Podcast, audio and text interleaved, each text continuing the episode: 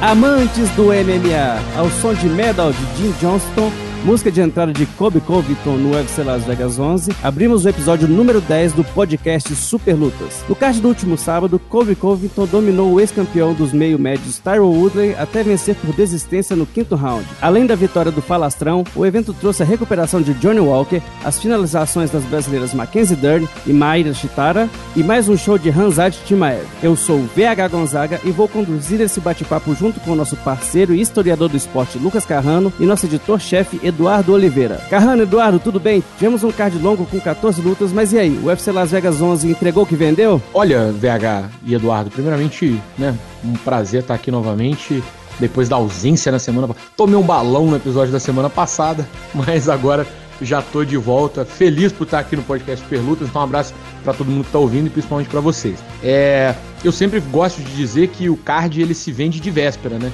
Não mais vale pro UFC um evento que promete muito e entrega pouco do que um que não promete nada e entrega pra caramba em termos comerciais. Lógico que isso não pode acontecer todas as vezes, porque senão também o público depois para de acompanhar, mas é bom para eles é a expectativa. E esse card tinha um hype relativo e correspondeu, que não é sempre que acontece, mas foi, sem sombra de dúvidas, um, um bom evento aí em termos de entrega e principalmente em termos aí de narrativas que o UFC vai criando, né? Acho que a organização estava passando por um momento de dificuldade depois dessa volta da pandemia para poder pensar boas histórias, para poder levar adiante, que é isso que realmente sustenta, né?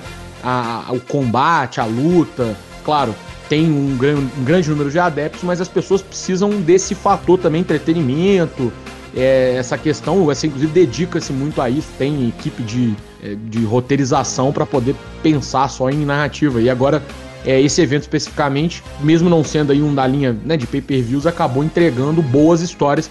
As principais, claro, a luta principal da noite com a vitória do Kobe Covington, que fica muito próximo de voltar a lutar pelo título, e o Hamza Timaev, que é um dos grandes fenômenos aí da história recente do, do UFC. Olá, Lucas, bem-vindo de volta. Da próxima vez, não discorde de mim para não tomar outro balão.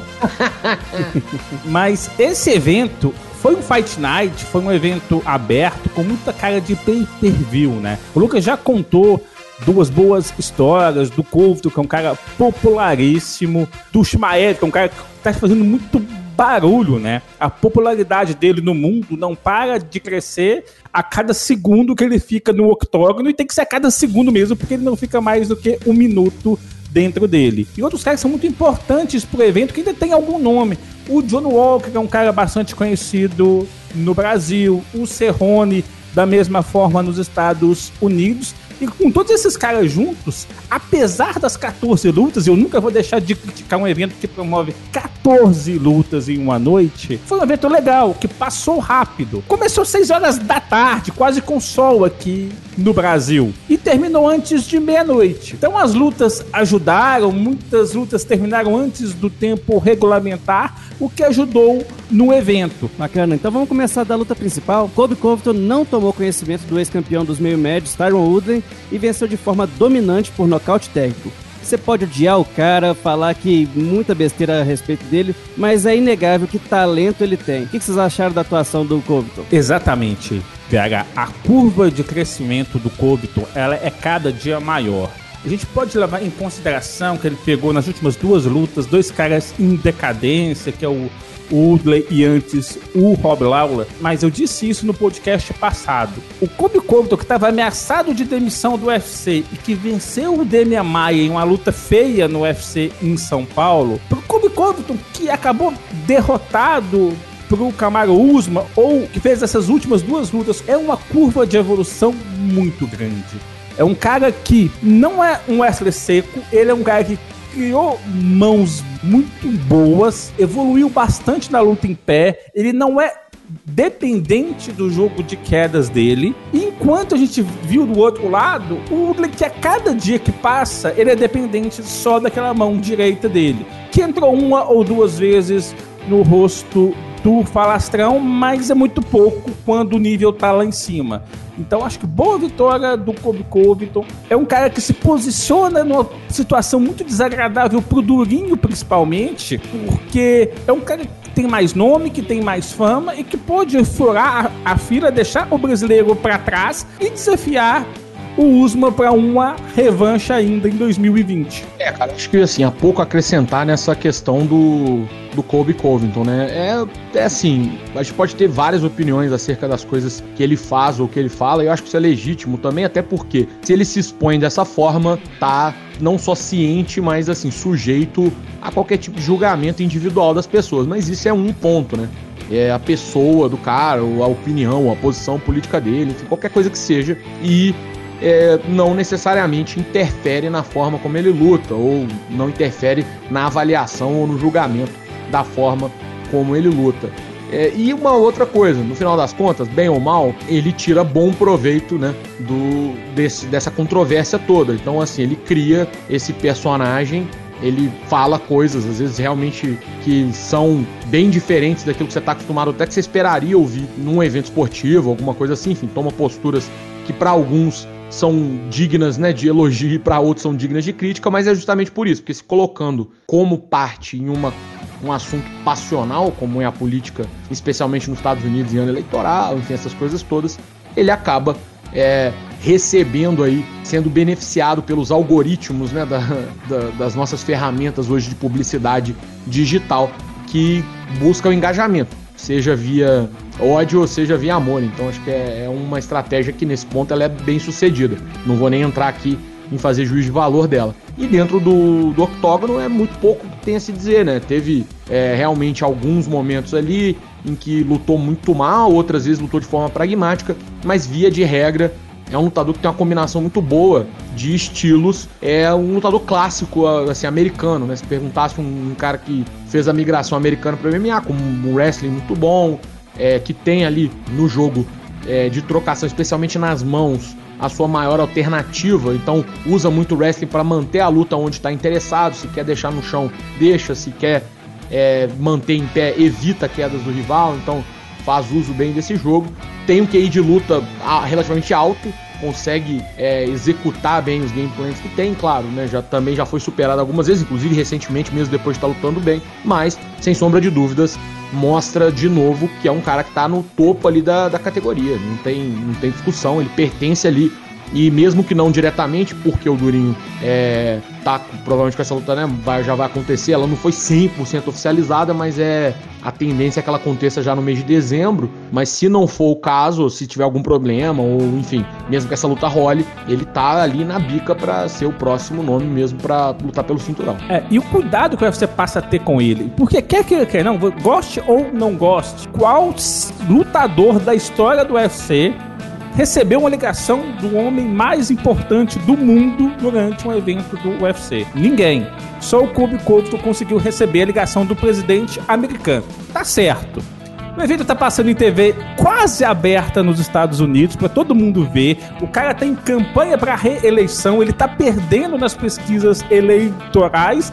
Claro que ele vai fazer uma média. Foi lá, ligou, fez uma propaganda grátis no canal esportivo mais assistido dos Estados Unidos. Mas não importa, ele conseguiu ter essa mobilização do presidente dos Estados Unidos, o homem mais importante do mundo politicamente, dar atenção para ele. Isso ninguém conseguiu. George St. Pierre não conseguiu, Anderson Silva não conseguiu, ninguém conseguiu fazer algo parecido com isso. Agora vamos para outro tema. É, dois episódios atrás nós fizemos um podcast falando quase que exclusivamente de Michel Pereira, que era o homem do momento. Mas nesse episódio eu acho que é muito importante a gente falar do Hanzat Timaev. Lembrando que o Carrano já tinha cantado essa pedra do talento do sueco. Eu vi o no... futuro, amigo. e no último sábado ele provou que é uma realidade aplicando um nocaute em apenas 17 segundos em Gerald Michar. Na teoria, ele seria seria o maior desafio do lutador desde a sua estreia no UFC. Vamos lá, o que dizer do Hanzat Timaev, senhores? Pois é, cara, assim, eu, eu, eu fico brincando, né? É porque meu, meu sobrenome é Galhofa, então assim, eu gosto de brincar, de falar essas coisas. Mas, realmente, assim, eu não, não tava de onda. Eu, eu tenho muito pouco interesse, assim, né? Pra quem. Pessoal que tá aqui acompanhando o podcast Pelutas, provavelmente acompanha os Pelutas há muito tempo. Então já me conhece. Eu sou muito pouco de querer fazer onda e, pô, vou me promover em cima, sabe? De jeito nenhum, cara. Isso é, é, é, a última intenção que eu possa vir a ter. Quando eu falei isso antes, logo quando ele foi contratado e tal, foi até uma chegada meio em cima da hora, se você lembrar. Não foi uma luta assim que estava muito planejada. É porque da Suécia para Abu Dhabi ele conseguiria ir e ele entrou meio ali de última hora no, no card da Ilha da Luta. E aí, quando eu fiquei sabendo, eu até mandei uma mensagem para ele e tal, a gente ficou conversando, pô, parabenizei, ele perguntou, né, é, como é que tava, enfim, conversou, a gente bateu um papo bacana, ele falou depois até que queria, que adoraria treinar no Brasil e tal. É, e aí a gente conversou e tudo, e eu falei, fui pro Twitter e falei, cara, esse cara é assustador, cara, mas e porque realmente é, velho? É um cara mais assustador que eu já vi lutar de perto, assim, sabe? Eu nunca vi um fenômeno desse jeito. Quer dizer que esse cara é o melhor lutador de todos os tempos? Não. Quer dizer que ele vai passar invicto? Não, óbvio que não. Mas assim, de talento bruto e ter essa oportunidade de ver, assim, é muito gritante, cara. Eu vou passar rapidinho, assim, a trajetória que ele teve no Brave, que eu vi de perto. A primeira luta dele foi contra um cara chamado Mar Marco Kissic, que era austríaco. E o Marco Kissic é um cara muito duro, ganhou o campeonato de kickboxing, Muay Thai lá na região e tal. É, ele fraturou a mandíbula dele em três lugares. Por que, que eu sei isso? Porque foi eu que passei a noite com o Marco Kissic no hospital, esperando ele ser liberado. É, e o Shimaev, quando ele chegou, aí eu fiquei conversando com o Reza Madad e com o Andrés, que é o, o head coach da, da All Stars. E eles falando comigo, falaram assim, mano, esse cara é um animal. Ele bate em todo mundo na academia, a gente não consegue segurar ele. Ele tá com. Ele tá com 4, 5 lutas profissionais. Ou seja, ele tá com 4, 5 lutas profissionais, ele bate em cara que tem 30, 40 lutas de experiência. É loucura. E aí eu falei, tá, legal, né? Tipo, beleza, esse nocaute, bom, Kiss também não era. É bom, mas não é essa Coca-Cola toda. Deu, tipo, mano, 15 dias, 20 dias, esse maluco começou a pentelhar todo mundo por causa de uma luta mandava mensagem para mim, mandava mensagem para minha esposa, mandava mensagem pros caras que trabalhavam comigo, mandava mensagem pro presidente, mandava mensagem pro Sheik, mandava todo mundo. Quer lutar, quer lutar, quer lutar, agoniado. E a gente falou, meu irmão, tu lutou tem 15 dias. Ele, não, não, não, não sei o que, não sei o que, porra, luta, luta, luta. Caiu um main event do, do evento na Índia. E era um wrestler americano, boxer e wrestler. O cara tinha é, alguns campeonatos de wrestling de, de boxe amadores no currículo, inclusive. Ele entrou de última hora, enfiou a porrada no cara, em 30 segundos que o maluco bateu pra parar de apanhar. E de meio, era a luta era de médio, categoria de cima. Depois foi pegar o Ikran Liskerov. O Ikran Liskerov é campeão mundial de sambo. Tipo assim, não é um cara, sabe, não é um Zé Bunda qualquer. Não é o campeão mundial de sambo. É um dos outros caras mais assustadores que eu já vi. Eu, esse nocaute, cara, que ele deu em cima, eu, eu recomendo amplamente que as pessoas. Acha fácil no YouTube. Você procurar Ramos Atshimaev Ikran Liskerov, você acha? Foi no evento na Jordânia. Dá, provavelmente, eu não sei se dá na câmera lá pra ver, mas eu tava bem do lado do Cage. Cara, eu fiquei uns 3 minutos assim com a mão na boca. É uma coisa absurda o, o uppercut que ele encontra.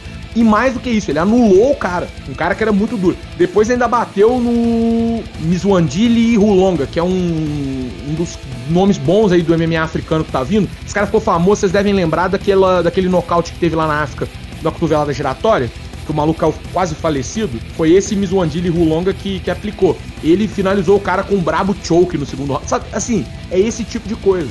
É, é, toda, e toda vez que ele fez, eu conversei com o Gustafsson, que o Gustafsson tava de corner nele, dele nessa luta com o Mizuandili. E eu conversei com o Gustafsson, o Gustafsson falou, cara, esse maluco na calor demais no treino. Muito, mas muito mesmo. Ele é muito. E assim, muitas pessoas cuja opinião eu respeito muito vieram falar a mesma coisa. E claro, como eu falei, pode chegar ali na frente, pode dar alguma coisa errado, o hype pode ser demais, o cara pode não saber lidar nem fazer nada. Mas tem muito talento, muita agressividade, muita força bruta ali, cara. É, é, é, é um pouco assustador. Como eu falei, eu falei com alguns amigos meus, falei assim, gente, dá uma olhada nessa luta aí que esse cara é sinistro. Comecei a receber mensagem. O seu, seu irmão foi um, o Dudu. Eu comecei a receber mensagem, o pessoal igual louco, falando: Que isso, cara? Deu um soco no outro, já desmontou ele. Como assim? Esse cara é ruim, esse outro? Eu não, gente. O cara é até o adversário mais difícil que ele já enfrentou. Ele tomou dois socos em três lutas. Lutou quatro minutos e alguma coisa. Aplicou 160 e sei lá quantos golpes. Então, assim, é, obviamente, não sei se vai chegar a ser tudo o que pode ser, mas que tem muito talento ali e ele tá fazendo as coisas do jeito, como eu falei. Isso eu já havia visto isso antes. Esse é o jeito que ele quer ir. Ele quer ir rápido e quer ir atropelando. Pode dar errado? Pode pegar pô, um DM aí da vida amanhã e pô, tomar uma mochilada e, e ser finalizado? Pode. Eu acho que tem, sabe, não só por ele, mas porque o MMA é um dos esportes mais implacáveis do mundo. Mas assim, não sou só eu, né, que tô falando isso agora. O Dana White, mesmo, embora, como eu falei, ele é um promotor, ele vai querer promover as lutas e os, os talentos que ele tem, mas falou também que, tá, que ficou meio assustado com a forma, né? Nunca teve um cara que venceu três lutas em 66 dias na história do UFC. Ele falou que nunca viu ninguém desse jeito. Eu acho que, tipo, é, vai além de promover o cara, né? Porque acho é. que nunca viu o Dana falar isso de ninguém. É, é, já vi ele fazer exagerar muito, não, é, tem um pouco de exagero, talvez, mas assim, realmente, sabe, é digno de nota, não é uma coisa qualquer. A primeira, beleza. A segunda, beleza. A terceira é, é, é e outra. É, acabou, mesmo sem ser um cara que faz muito. Ele não é uma, uma personalidade. Ele tem uma personalidade forte, mas ele não tem uma figura pública forte, é isso que eu quero dizer. Fala pouco inglês, assim, fala um inglês razoável, mas não fala um puta inglês, mas ainda assim ele conseguiu angariar muitos fãs, né? Eu acho que vocês mesmos comentaram que ele tava é, tá ganhando fãs aí por segundo. O Dudu que falou, né? Que ele tava ganhando fãs por segundo. E, cara, ele já tá com quase um milhão de seguidores na. Aliás, todo dia cria um perfil de. Porque ele me segue no Instagram. E aí, todo dia cria-se um perfil de fãs dele. Não sei quem é que faz, às vezes até gente que ele tá contratando lá. Mas não tem um dia que eu não abro meu celular e tem lá assim, Ramos Ashimaete, fã, hum. seguiu você. Todo santo dia, porque eles vão, acho que na, nas pessoas que ele segue, vão seguindo pra ver se segue é. de volta, saca? E aí começa essa, essa, essa coisa, todo dia. A, ele já tá com quase um milhão de seguidores no Instagram, cara. E a, o pessoal já tá reconhecendo, ele já foi uma das grandes atrações desse evento. Então, é, é um cara diferente, assim, não dá para falar que é uma pessoa normal. Pode dar errado? Claro que pode, a gente já viu toda sorte de coisa acontecer dentro do octógono mas que é um, um talento assim é, diferente do normal, sem, eu não tenho a menor dúvida. É impressionante até pelo cuidado que você tem tido com ele. Eu vou citar um exemplo que eu disse lá na primeira aparição dele na Ilha da Luta, que o John Walker, também um, um lutador que passou pelo Brave, lutou no, no evento do último sábado, chegou Sim. na fazendo muito barulho também. E cara, na segunda luta do John Walker ele já tava pegando um cara ranqueado. Na terceira ele tava pegando um top 10. Com o Shimaev, o UFC tá indo devagar, tá deixando ele crescer cada vez mais. Acho que a luta dele contra o Demia não faz o menor sentido. E pela atuação que ele teve, eu não sei se um Kobe Covington mas a gente já pode pensar de verdade em ele pegar caras bem ranqueados ali. Tipo Mike Perry, até um Leon Edwards que tá sem parceiro para essa dança. São atuações que saltam aos olhos, é muita, é muita dominância que ele tem sobre os seus adversários. Ele tem três vitórias e dois golpes sofridos em três lutas. Isso é impressionante. Eu já assisti muita luta na minha vida, mas algo parecido com isso eu nunca vi. Três lutas, três vitórias, dois golpes sofridos. Isso é impressionante. Eu acho importante falar também que vocês comentarem do cuidado que o UFC tá tendo com ele, que não é só jogar o cara lá para lutar, que ele vai acabar com todos em 10 segundos. Não, isso aí acontece porque o cara realmente é bom, mas assim, perguntaram na coletiva depois do, do, do evento de sábado se ele já estaria pronto. Deram até o nome do Leo Edwards. E aí o Dana White falou: não, um nome desse eu não posso jogar o cara sem dar para ele um campo completo. Então dá para perceber, assim, que o Dana White é, é um rapaz muito antigo no esporte, muito experiente, ele sabe como é que vai conduzir isso, né?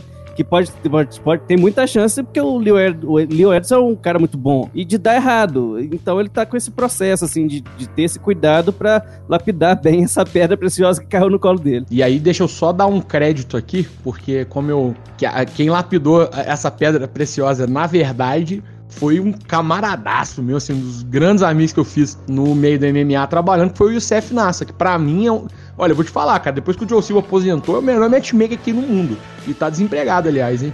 É, depois que ele saiu do Brave no final do ano passado, ele era matchmaker do, do Desert Force e depois foi pro Brave com o tempo. E ele. A questão dele também é o seguinte: ele não faz isso full time. Ele tem uma empresa em Dubai e tal, então não trabalha 100% com isso e tudo mas tem um olho para talento, meu amigo. Que eu vou te contar uma coisa, assim, boa parte do de algum sucesso que a gente conseguiu ter lá no Brave esse tempo todo foi muito graças ao olho clínico que ele tem para bons atletas. Eu, quando eu já ajudei ele muito, ele sempre gostou muito de conversar comigo. Como eu falei, é um grande amigo que eu tenho. Então, assim, a gente sempre conversou muito, ele pedia às vezes opinião, já indiquei alguns nomes também para ele e tal, mas o trampo é do cara, entendeu? Não é meu. E. Mas assim, vários caras. Olha, você pode pegar, como eu falei, o Amir Albazi hoje tá no UFC, Munir Lazes, que tá no UFC, foi ele que descobriu isso lá no Desert Force ainda. É, o Ramzat Timaev. Tem muita. O o Otman Azeita, e o, o Abu Azeita já era um cara um pouco mais é, coisa, mas o Otman Azeita que também causou um certo impacto no UFC recentemente, é, foi um cara que foi levado e descoberto e negociado quase todo por conta dele. E vários outros, assim, talvez com menos notoriedade ainda, mas que tem muito potencial, é gente muito boa que ele que foi lá e achou esses caras em algum lugar. Ele é muito bem relacionado, principalmente Europa, Oriente Médio e Ásia. É, Estados Unidos também, mas um pouco menos, ali é mais fechado. Mas tem um olhar clínico para talento, velho. Eu, eu, toda vez que o domingo, ó, domingo, é porque ele tava em Dubai, tava cedo pra caramba, eu não quis encher o saco dele. Mas é, domingo de manhã, logo depois da luta, eu mandei mensagem para ele. Falei, cara, toda vez que eu vejo o Ramos Atimaev batendo nos outros, eu penso assim, mais uma vitória do Youssef. e aí ele mandou um áudio rindo, falou, não, pô, isso é assim, não sei o que e tal. Mas tenho que dar aqui o crédito, né, a César o que é de César, porque o cara é foda no matchmaking mesmo e bom pra achar gente boa. Ele não vai ouvir, não vai nem entender o que eu tô falando, mas eu gosto de ser justo nas coisas que eu faço. Aliás, eu ia te dar nota 10, eu só não te dei nota 10 que eu pensei que você fosse levantar a bola pro VH cortar porque eu, eu, imaginei que você fosse colocar o Johnny Walker nessa lista. Aliás, o Johnny Walker é o nosso próximo assunto. Mas como você não colocou, não dá para dar nota 10. Mas aí eu vou ser justo, porque é, a luta que o Johnny Walker fez no Brave não foi por intermédio dele que, que aconteceu. Foi um pessoal de Curitiba que a gente conhecia, e aí também eu, acabou que eu participei mais dessa do que ele, então assim, eu não vou Pô, então é mérito seu. Então parabéns pro Lucas. Mas não é 100% mérito meu também. O pessoal de Curitiba que tava fazendo o trabalho local ofereceu alguns nomes. A gente fez um trabalho de scouting. E o Youssef, ele tava muito ocupado com um cara que via logo depois, que era lá no Bahrein. E aí ele falou comigo, falou, olha, olha lá e eu confio em você, o que for de brasileiro, eu confio no seu, no seu olho. E aí a gente vê. E aí um dos caras foi ele. teve mais alguns caras também, é Cristiano... Tem muita gente boa que passou nesse, nesses cards, mas ele, ele não foi o Youssef, então também eu não vou tô enchendo a bola do cara, mas vou ser honesto também, né? Não vou, não vou dar crédito pra ele pras coisas que ele não fez. É, o, até porque o crédito é seu, né? Então parabéns pra você por ter descoberto o John Walker. Parcialmente, hein, digamos, parcialmente. Não foi. Farei isso todas as vezes. Todas as vezes que o John Walker nocautear alguém, vou mandar uma mensagem pro Outro Lucas assim como ele fez pro Youssef. Pode deixar. Mas, ó, vou só reforçar. Parcialmente, tive participação, tá? Não foi um negócio também. Não foi eu que fui lá na academia e falei, esse menino tem futuro. Não, mas eu participei mais ativamente porque o Youssef não tava tão ligado nesse evento, que foi o Brave 8, que foi o que ele lutou. É, e até hoje, curiosamente, era um dos vídeos mais assistidos do canal do YouTube do Brave, porque logo quando ele foi pro UFC, essa tinha sido uma das últimas lutas dele antes. E aí todo mundo voou para lá para poder assistir a luta e ele ganhou muito rápido também. Bom, vocês falaram de talentos, mas tá aí, uma boa notícia para os brasileiros no card principal. Johnny Walker venceu o duelo complicado contra Ryan Spann por nocaute e se recuperou de duas derrotas consecutivas. Luta maluca, uma performance difícil de analisar do Walker. O que, que vocês acharam? Acho que a melhor definição para a luta entre o Walker e o Spann foi maluca, porque o Walker foi para cima para soltar o jogo, o Spen jogou de encontro, tentou derrubar, o Walker se levantou, raspou.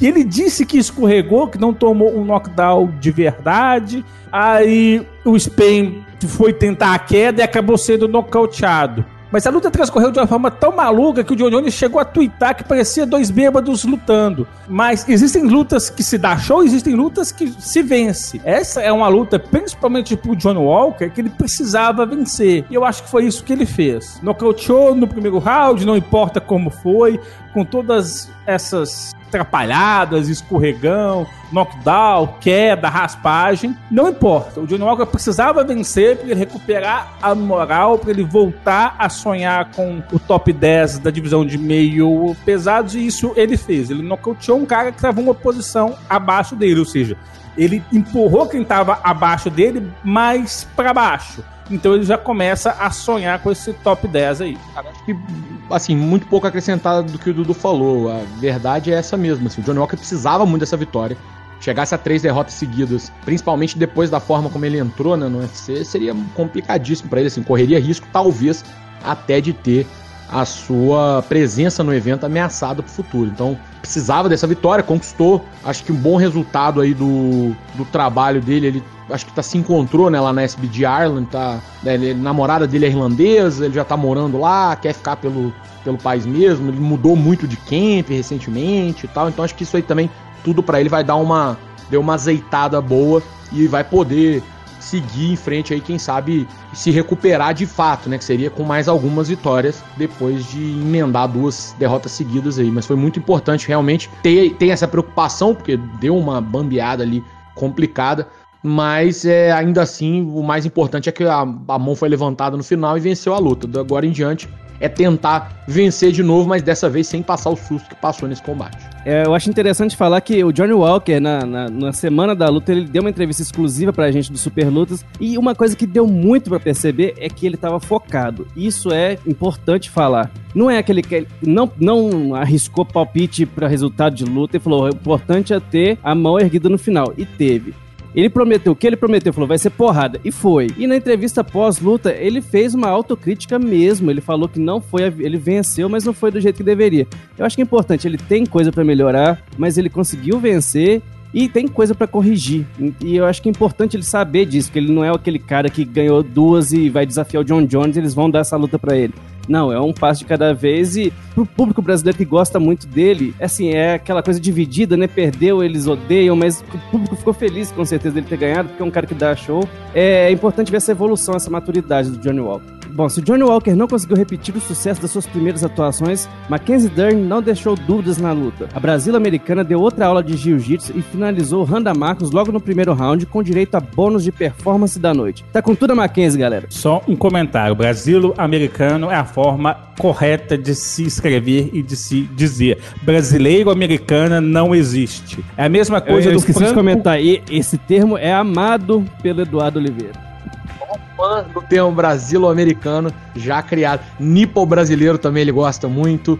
Ítalo-americano ele gosta pra caramba. Não, então, é, tudo que... O franco-canadense não é francês-canadense, é franco-canadense, porque é assim. É, então, pelo amor de Deus, sabe? Parem de tentar inventar palavras, porque já existe palavra para quase tudo no mundo. A forma correta é brasilo-americana e a gente aceita. E isso, diga-se, eu aprendi com Pasquale Cipro Neto lá na TV Cultura, quando eu ainda cursava a faculdade de, jornalismo. Eu levei isso pra minha vida e quem diria que eu não fosse usar em algum momento da minha carreira. Então, Brasil americano tá correto. Ela nasceu nos Estados Unidos, mas é filha de brasileiro, então por isso ela tem a dupla nacionalidade. E ela escolheu representar o Brasil, então a gente tem que chamar ela de brasileira. Paciência. Segue o jogo, seja muito bem-vinda, principalmente ganhando. É, assim. E é bom pra gente, né? Sim, diferente de um canal aí que quando ela ganha ela é brasileira, quando ela perde ela é americana muito parecido com o caso do Andy Murray, né, o Lucas? Você que gosta mais de tênis. Exatamente, o Andy Murray quando ele ganha, né, quando ele ganha o Wimbledon, é o primeiro britânico a ganhar o Wimbledon depois de não sei quantos anos. Mas quando perde esse escocês, hein, hum, aí não dá. É desse jeito. Exatamente. Então, é, tem canal aí que naquele ranking de vitórias e derrotas, quando ela ganha, é vitória pro Brasil. Quando a Amanda Ribas vence ela, é vitória pro Brasil também. Não é uma luta 100% brasileira. Então, paciência a gente leva dessa forma. Mas boa luta da Mackenzie, a gente viu ela aparentemente mais forte do que a gente viu em outras lutas. Mas em contrapartida, o que de luta da Randa Marcos uh, surpreendeu um total de zero pessoas. Ela que tem até uma habilidade no solo, ela se vira muito bem no chão, mas a gente tá falando de uma mulher que é seis vezes campeã mundial. A Marquinhos até brincou, eu fui tentar um chute, tava me sentindo confiante, eu caí, eu fiquei com vergonha. Mas aí ela veio para cima de mim e ficou tudo em casa. Parecia a vez que o Verdun simulou que tinha sofrido um knockdown do, do Fedor para encaixar aquele triângulo. E a Randa Marcos entrou, uh, mesmo por cima, contra a Mackenzie. Mostrou até um pouco da habilidade que ela tem no solo, sobreviveu, defendeu bem algumas investidas da Dirt, mas a diferença de técnica ali é gigantesca. E quando ela pegou a chave, esquece ali, ou bate ou quebra. E na luta co-principal da noite, Donald Cerrone confirmou a má fase e completou sua quinta luta sem vitória. O cowboy fez um duelo duro contra Nico Price e acabou empatando na decisão majoritária do juiz. Como é que você analisa essa luta, Carrano? É, cara, eu acho que assim, era esperado que o Serrone não ia fazer uma grande atuação, né? Ele tem o maior problema, eu diria assim, o que ele mais tem contra si nesse momento é a quilometragem dele, que é altíssima, né? Hoje, você pegar o Serrone é igual comprar um Uni de empresa de telefonia aí, esses Uni em duas portas que vem com a escada em cima, sabe? É isso, é 300 a escada mil quilômetros. junto com o Uno, né? Exato, a SCA faz parte do Uno, ela inclusive é parte é. integrante do conjunto aerodinâmico do carro. Mas o, é 300 mil quilômetros rodado, irmão, entendeu? É isso, é comprar carro de locadora, sacou? É, é, ele tem muita rodagem. E isso cobra um preço em diversos aspectos, né? O reflexo do cara já não é mais o mesmo, a mobilidade, o queixo, tudo isso vai se gastando com o tempo. E não necessariamente idade, como por exemplo o Daniel Cormier, um cara que era mais velho, mas que lutou menos. Então você tem isso também. Não necessariamente, claro, né? Um cara de 50 anos não consegue é, se equiparar nesse ponto, mas a gente teve alguns exemplos também de gente que entrou mais velha nas artes marciais mistas, como Randy Couture também, acho que foi um bom exemplo disso. E a quilometragem ela acaba importando mais, né? O cara começa novo, luta toda semana, se deixar, não, geralmente é um negócio complicado, até porque cada luta envolve um camp e o cara apanha quase tanto, ou na maioria das vezes até mais no camp do que ele apanha no na luta em si, né? Que a luta dura no máximo 25 minutos, mas ali todo dia na academia é, porra, é horas e horas e horas e horas. Então tem isso também. Então o Cerrone não se esperava muito. Acho que o empate, obviamente, não é o resultado que ele precisava, mas melhor do que outra derrota também, né? Antes de soar o e encerrar esse round, vamos para o nosso quadro Vale a Pena Lembrar de Novo, em que nosso historiador do esporte, Lucas Carrano, vai lembrar um fato importante ocorrido no mundo do MMA. No Vale a Pena Lembrar de Novo dessa semana, em colaboração com o historiador do esporte, eu, Lucas Carrano, vou trazer para você uma história de 2013.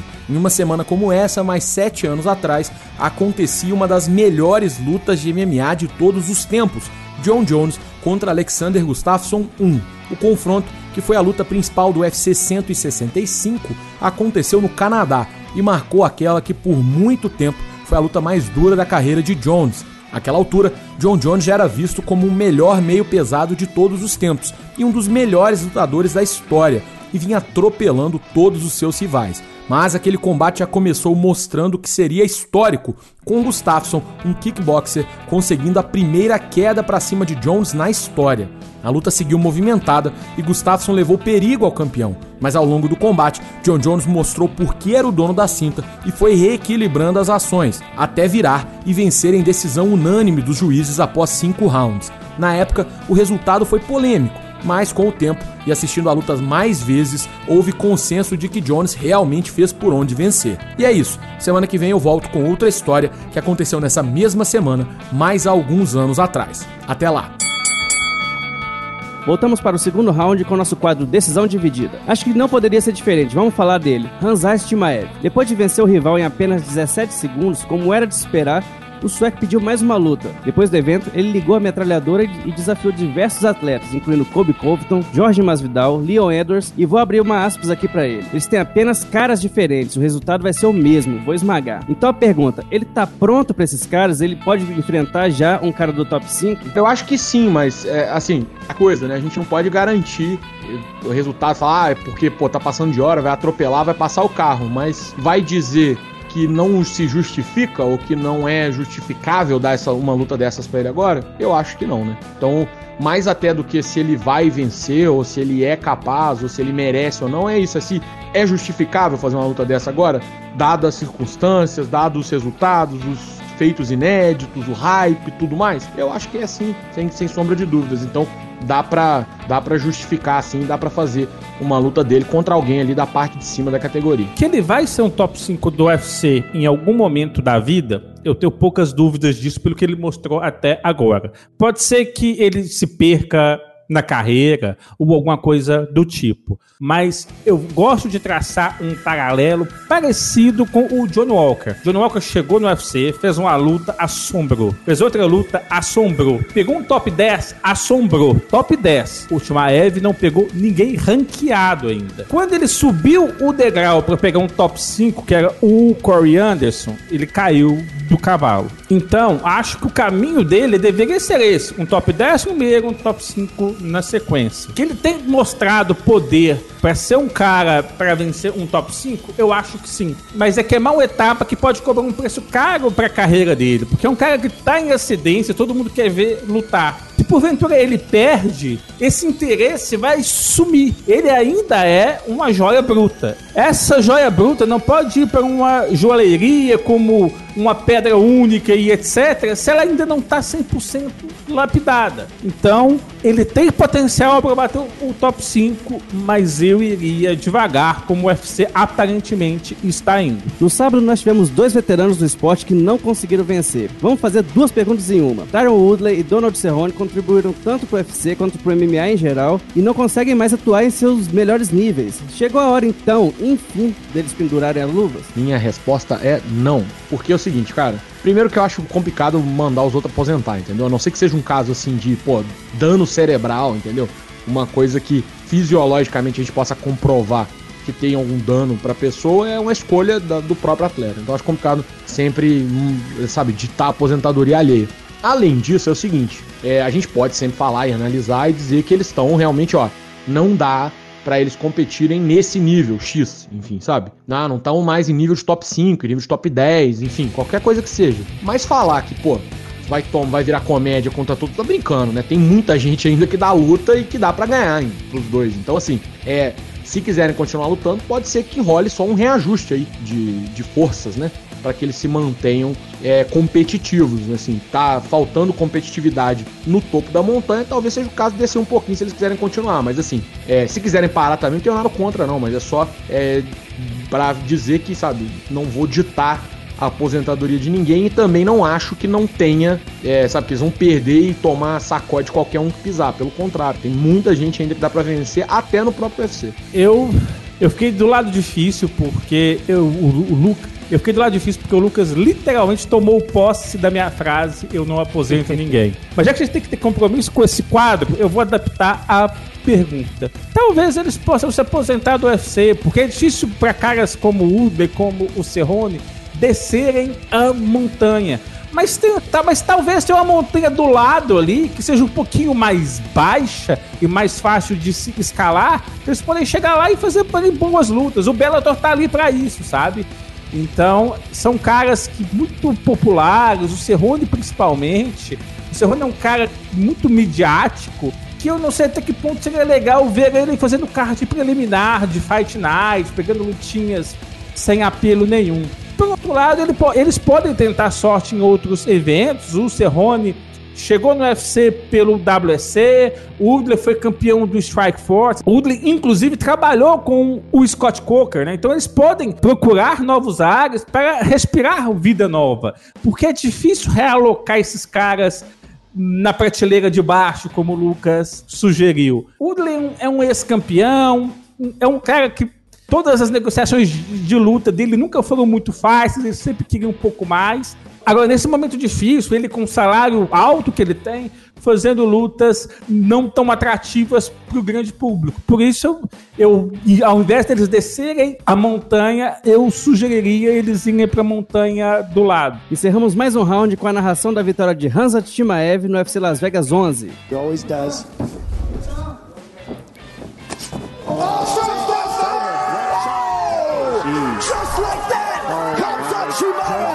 Oh,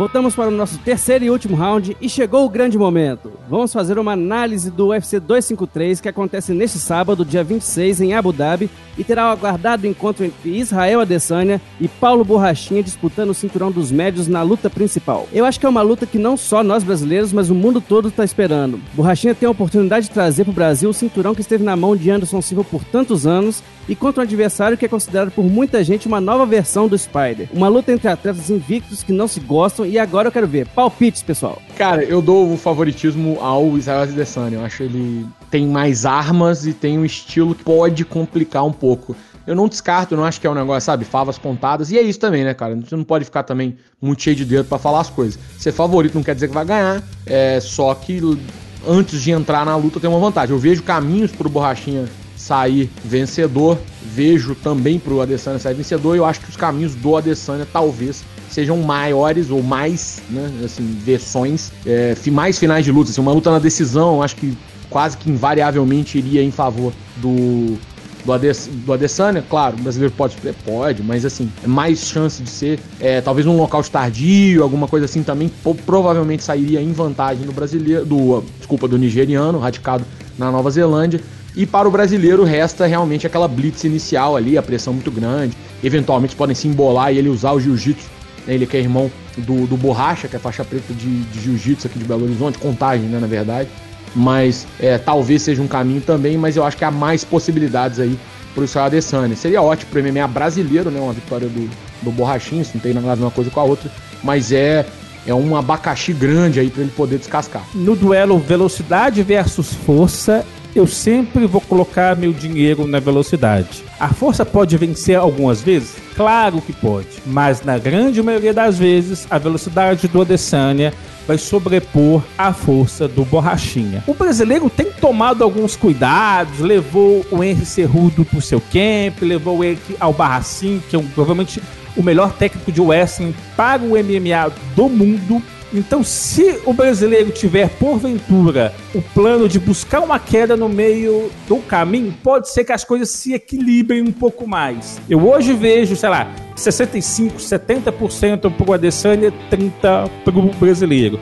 Se em algum momento da luta o Borrachinha conseguir se embolar, travar a luta no clinch e levar pro solo, acho que o Adesanya ainda é favorito em uma luta de cinco rounds, mas com a margem bem menor, tipo 60 a 40, talvez 55 a 45. Outra coisa que pouca gente tem dito, essa luta indo para Abu Dhabi, o octógono é maior, vai favorecer a movimentação do Adesanya. Se essa luta fosse em Las Vegas, teoricamente a força do Borrachinha poderia se sobressair. Não é à toa que a gente viu muitos caras fortes se sobressaindo nos eventos de Las Vegas contra caras rápidos. Então, a luta indo para Abu Dhabi é mais uma vantagem para o Adesanya, que além de tudo isso fez uma viagem mais curta.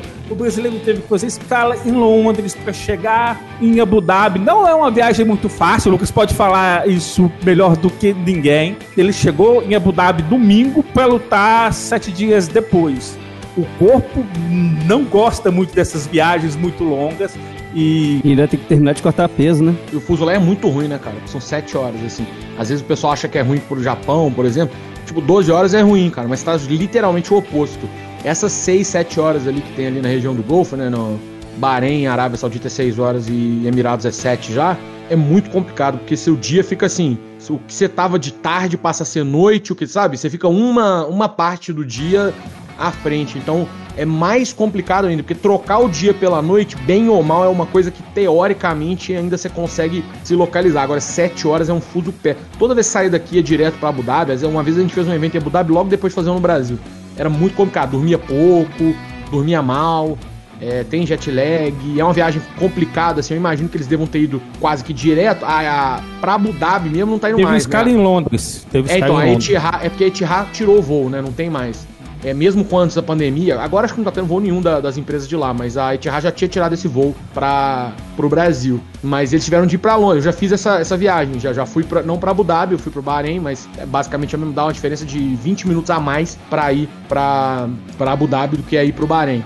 Mas você vai de, do, do Brasil, né, de São Paulo para Heathrow ou do Rio para Heathrow e depois você vai para lá. E eles ainda tiveram de fazer uma, uma mini quarentena em Heathrow, né? Que é um aeroporto muito grande e tal. Mesmo a conexão lá é um, complicadíssima, porque dependendo de onde você chega, você tem que andar, pega trem, anda pra caramba, dá. Pô, já fez conexão de 40, 50 minutos assim, deu a chegar num lugar no outro.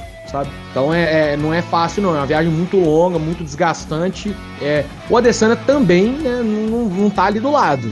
Isso é, é bom ser dito também, né? Não é, não é perto.